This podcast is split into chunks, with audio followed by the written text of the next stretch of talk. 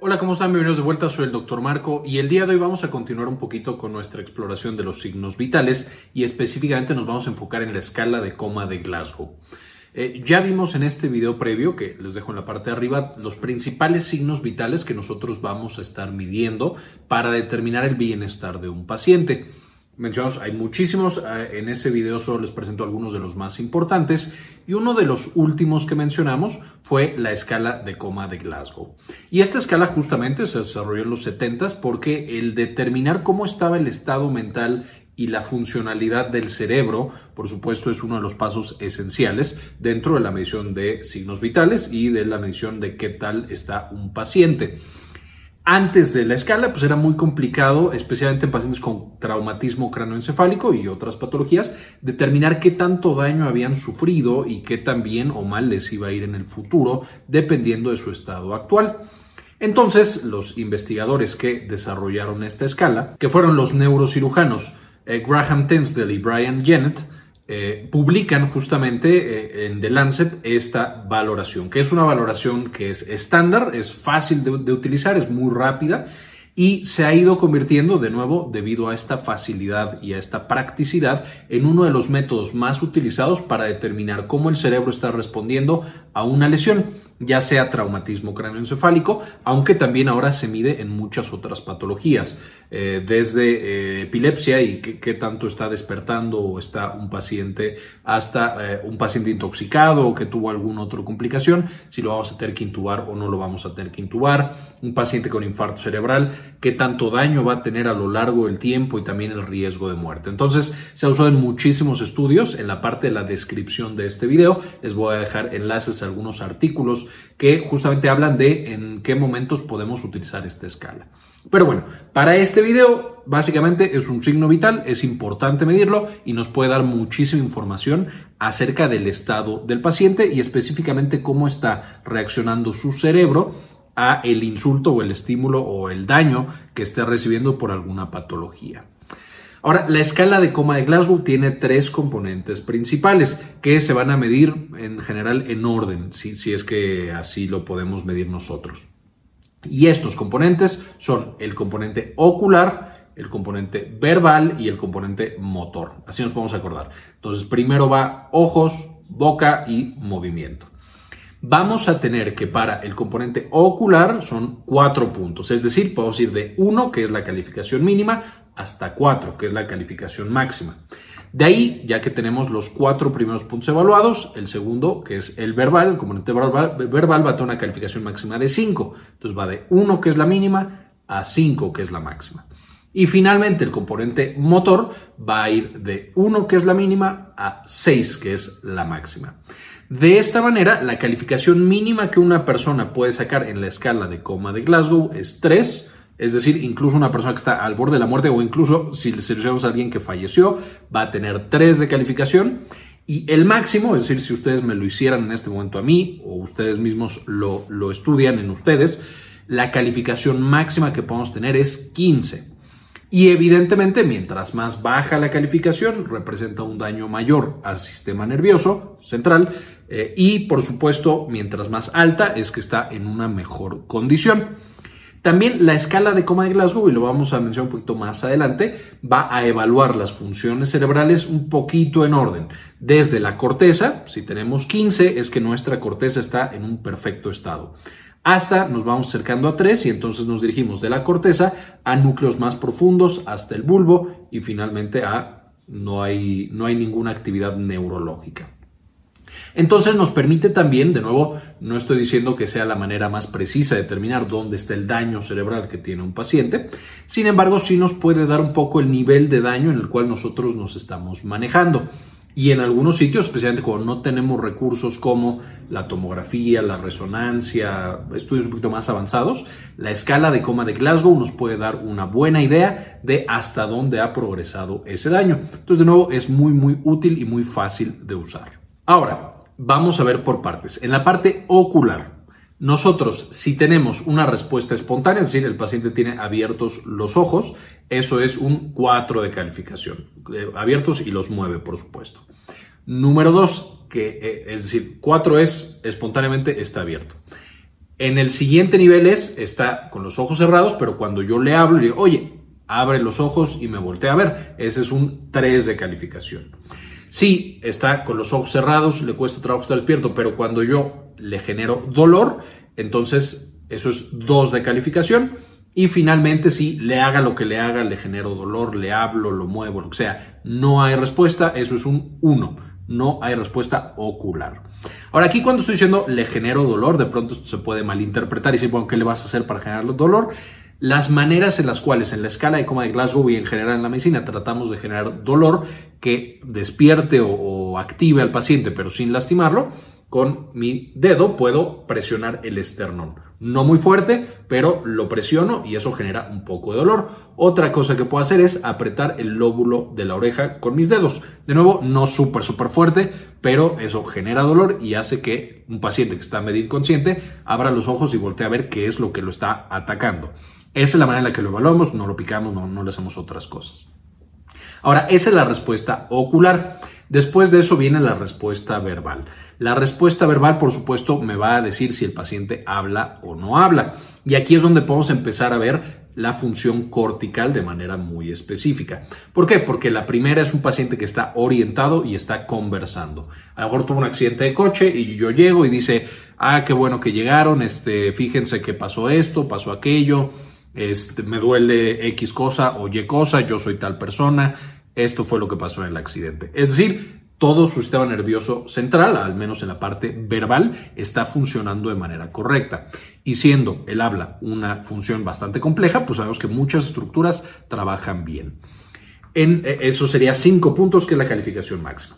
Ahora vamos porque llegamos y el paciente está desorientado y hablando. Es decir, de repente está hablando de cosas que no sabemos qué fue lo que pasó y nos cuenta cosas que nosotros pues, no sabemos y, y como que no sabe bien dónde está o qué fue lo que ocurrió o por qué está en ese sitio. Un paciente que está desorientado y que está hablando. Eso es una cuatro de calificación. Después tenemos el tres de calificación, que son palabras inapropiadas. Un paciente que literal suelta las palabras sin que signifiquen realmente nada, a lo mejor no están bien hiladas, es decir, el habla no, simplemente es incorrecta. Eso es un tres de calificación. Para dos, el paciente hace sonidos incomprensibles. Es decir, ni siquiera logra articular palabras completas y comunicarse, pero sí está emitiendo sonidos constantemente. Y finalmente el uno es ninguna respuesta. La manera en la que podemos pensar un poquito en esta eh, evaluación verbal, y algunos a lo mejor sí lo entenderán muy bien, otros no tanto, es una persona que está borracha. Si tenemos muy poquito alcohol, entonces tenemos un paciente orientado y conversando. Si hay más alcohol, a lo mejor desorientado y, y sigue hablando, pero ya como que no sabe qué, qué onda. Después las palabras simplemente son inapropiadas y las suelta. Finalmente, cuando ya está muy cerca, por supuesto, de la inconsciencia, sonidos incomprensibles y finalmente ninguna respuesta. Esa es la escala verbal del uno al cinco. Finalmente, para la escala motora, vamos a tener seis puntos. En el punto número seis, es decir, la calificación perfecta para escala motora, va a obedecer órdenes verbales. Yo le digo, ¿sabe qué? Levante su mano y tóquese la nariz, o aplauda, o camine por favor para allá. Y la persona lo hace perfectamente. Eso es un seis en la parte motora de la escala de coma de Glasgow. Si eh, localiza dolor, es decir, a lo mejor yo le, le hago la estimulación con, eh, en el esternón, la persona como que trata de quitarse lo que le está lastimando. O si le aprieto el lóbulo de la oreja, trata de quitar la mano. Eso sirve a que está generando movimiento intencionado para protegerse. Eso le da un cinco de, de calificación. De nuevo, a lo mejor no es que tenga eh, la capacidad de seguir instrucciones, pero por lo sabe, sabemos que el movimiento está generando protección para el cuerpo, entonces es un cinco de calificación. Ahora, si yo estoy con el paciente y tiene retirada a la flexión, y tiene retirada y flexión, es decir, le, le apachurro el dedito, le apachurro el lóbulo y se quita, es decir, se aleja del dolor, entonces tiene cuatro.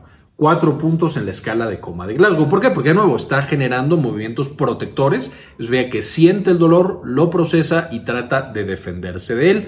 Y eso significa naturalmente que hay muchas estructuras que todavía funcionan dentro de su sistema nervioso central, aunque a lo mejor la corteza ya no esté trabajando como para seguir instrucciones. tres de calificación es si el paciente tiene una flexión anormal. Es decir, yo lo encuentro y está todo flexionado. Y aquí recordaremos cuando veíamos los videos de movimiento, que les dejo en la parte de arriba, lo de la vía piramidal y la vía extrapiramidal, que la corteza se encarga de los movimientos fluidos e intencionados. Sin embargo, algunos núcleos más profundos van a generar una flexión. Y de hecho, la corteza lo que hace es contrarrestar esa flexión y permitir que estemos en general eh, con movimientos de nuevo normales. Entonces, si nosotros ya quitamos la corteza, no está funcionando, pero todavía funcionan algunos de los núcleos en el mesencéfalo, más o menos, así yendo hacia el bulbo, pero todavía no llegando. Entonces, vamos a tener un paciente con flexión. A este paciente con flexión, lo único que le quitamos es la corteza, lo que está hasta arriba, y entonces se le llama también decorticación. Es decir, perdió la corteza cerebral, no está funcionando esa corteza cerebral y va a tener en la escala de Coma de Glasgow tres puntos por una flexión anormal. El siguiente nivel, en vez de tener una flexión anormal, ahora tiene una extensión anormal y a eso lo llamamos descerebración. Y es cuando perdemos ya los núcleos cerebrales más profundos, eh, que son los que están mesencéfalo hacia abajo. Todavía nos quedan, por supuesto, los de la extensión. Entonces, ahí estamos hablando de que algunos núcleos bulbares todavía están más o menos intactos. Muy importante el paso de decorticación a descerebración, porque justamente por ahí tenemos los núcleos respiratorios. Y eso significa que un paciente que está en descerebración, porque está en extensión forzada, es un paciente que tiene extensión de sus piernitas y de sus brazos, además, por supuesto, todo lo de arriba seguramente está muy, muy mal en la escala de Coma de Glasgow. Tenemos, por supuesto, que es un paciente que tiene un riesgo elevado de caer en paro respiratorio muy, muy rápido y, por supuesto, es un paciente que tiene un muy mal pronóstico en los siguientes a lo mejor horas, incluso días. Es decir, es un paciente con un riesgo alto de fallecer y lo podemos determinar simplemente por esta, si está en extensión o está en flexión, en la evaluación de la escala de Coma de Glasgow. Finalmente, un uno es que no existe absolutamente ninguna respuesta. Básicamente, un paciente que está en coma, que está flácido, que no tiene ya ningún tipo de actividad motora. Y, de nuevo, es un paciente que está muy cercano a fallecer. Entonces, de nuevo, tenemos tres componentes, el componente ocular, verbal y motor, que son cuatro puntos, cinco puntos y seis puntos. Eh, en términos generales, mientras mayor puntuación, más cerca del quince, se vea que todo mi sistema nervioso está funcionando perfectamente, mientras más cerca del uno, se vea que yo he dañado estructuras del sistema nervioso central y estoy llegando, mientras más me acerco al uno, a que solamente el bulbo funcione e incluso a veces que ni siquiera el bulbo, que es el que se encarga de la frecuencia cardíaca y la respiración, Eh, ya no funciona y por supuesto yo tengo un paro cardiorrespiratorio muy muy rápido. Y va una vez más para el que estaba distraído ahí en el fondo. Esta es la escala de Coma de Glasgow. Tenemos tres parámetros, el visual o ocular, verbal y motor, yendo de arriba a abajo en nuestro cuerpo, así lo podemos recordar, y de menos puntos a más puntos. Para el ocular tenemos que una apertura espontánea de los ojos es un cuatro, orden verbal es tres, dolor es dos y no responde es uno. En la evaluación verbal, si está orientado y conversando son cinco, hablando desorientado son cuatro, palabras inapropiadas son tres, sonidos incomprensibles son dos y no responde para nada es uno.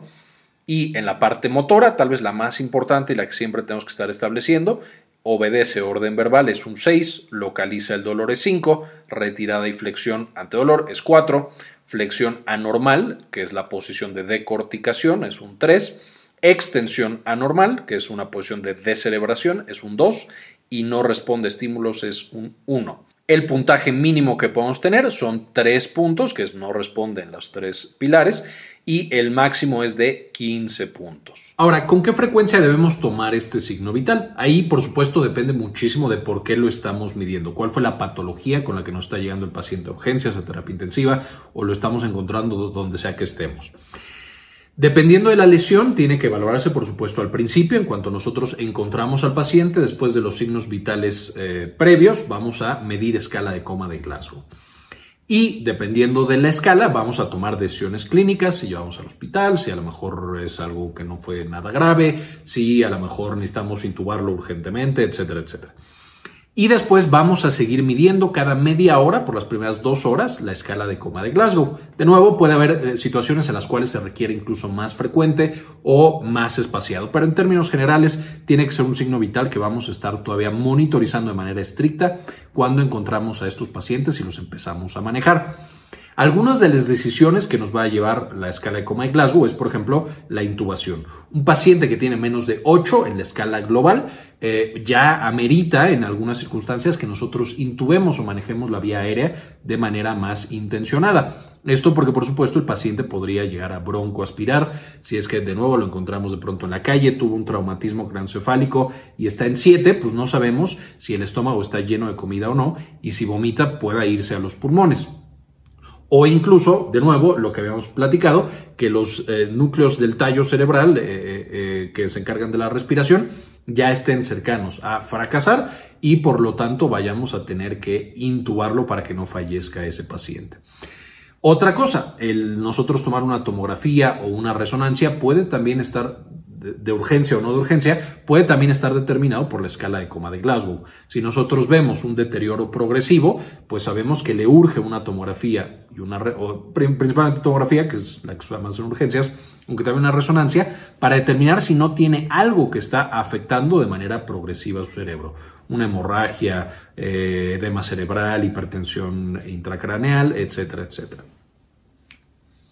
Ahora, hay también algunas circunstancias en las cuales no podemos tomar la escala de coma de Glasgow de manera adecuada. Por ejemplo, un paciente intubado, pues no podemos esperar que tenga respuestas verbales. O un paciente sedado, pues no va a tener respuestas oculares. Entonces, de pronto, eh, cuando nosotros estamos tomando la escala, que se puede seguir tomando, no es que se ponga uno si el paciente no puede contestar verbal, porque no es que sea por una alteración neurológica, simplemente ponemos no valorable por intubación, no valorable por sedación, etcétera. En estos pacientes, especialmente pacientes intubados, pero que están despiertos, están conscientes o semiconscientes, solamente medir la escala motora puede ser bastante bueno y acertado, porque de nuevo nos está dando una visión muy específica de esa parte motora sobre el nivel de eh, actividad que tienen las diferentes áreas cerebrales. Porque de nuevo podemos ver de manera bastante precisa qué parte del cerebro está reaccionando. Seis, siguiendo instrucciones, que las instrucciones por supuesto tienen que ser relativamente complejas, levantar dos dedos, levantar el pulgar, sacar la lengua hacia la derecha o hacia la izquierda, es decir, mientras más complejas sean las instrucciones, pues más sabemos que desde la corteza está bien. Eh, en cinco, cuando solamente está retirando al dolor eh, o, o localizando ese dolor, sabemos que de nuevo el paciente tiene la vía dolorosa intacta, percibe el dolor, percibe dónde está loca- localizado el dolor y tiene la capacidad y la intención de quitarlo a el dolor que está percibiendo ese paciente. Cuando tiene cuatro y solo flexiona al dolor, de nuevo sabemos que eh, tiene ciertas de las, de las circunstancias bien eh, localizadas. Eh, aunque a lo mejor no pueda localizar específicamente todo este dolor, se retira el dolor, que es un mecanismo de defensa bastante importante. Si tiene tres puntos, sabemos que la comunicación entre corteza y tallo está afectada, aunque el tallo todavía está funcionando de manera adecuada. Actualmente esto es de la corteza hasta el mesencéfalo puente.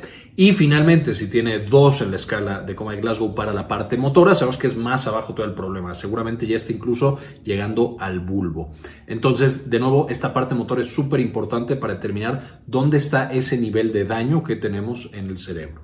Ahora, en cuanto a la evaluación con dolor, ya quedamos que hay varios sitios, el óvulo de la oreja, este, la, el lecho ungueal, el esternón. Algunos otros que se han recomendado en la literatura es la estimulación de la mandíbula que presionamos, la estimulación supraorbitaria. Esta es un poco complicada porque puedo, puedo lastimar el ojo, entonces en general yo no recomendaría que lo utilizaran demasiado. Este músculo que tenemos aquí, que es el trapecio, lo podemos presionar y también vamos a generar dolor, y son tanto respuestas centrales, centrales, trapecio, supraorbitaria, mandíbula y lóbulo de la oreja, y periféricas, que sería el lecho ungueal principalmente. Y básicamente esto es lo que eh, quería mostrarles el día de hoy. Espero les sirva y ya puedan aplicar ustedes la escala de coma de Glasgow en los pacientes que están revisando. Eh, quiero agradecer especialmente a las personas que nos apoyan a generar este tipo de videos, eh, particularmente a las que decidieron hacernos una donación mensual de uno o de dos dólares al mes, porque nos ayudan mucho a seguir con este tipo de contenido.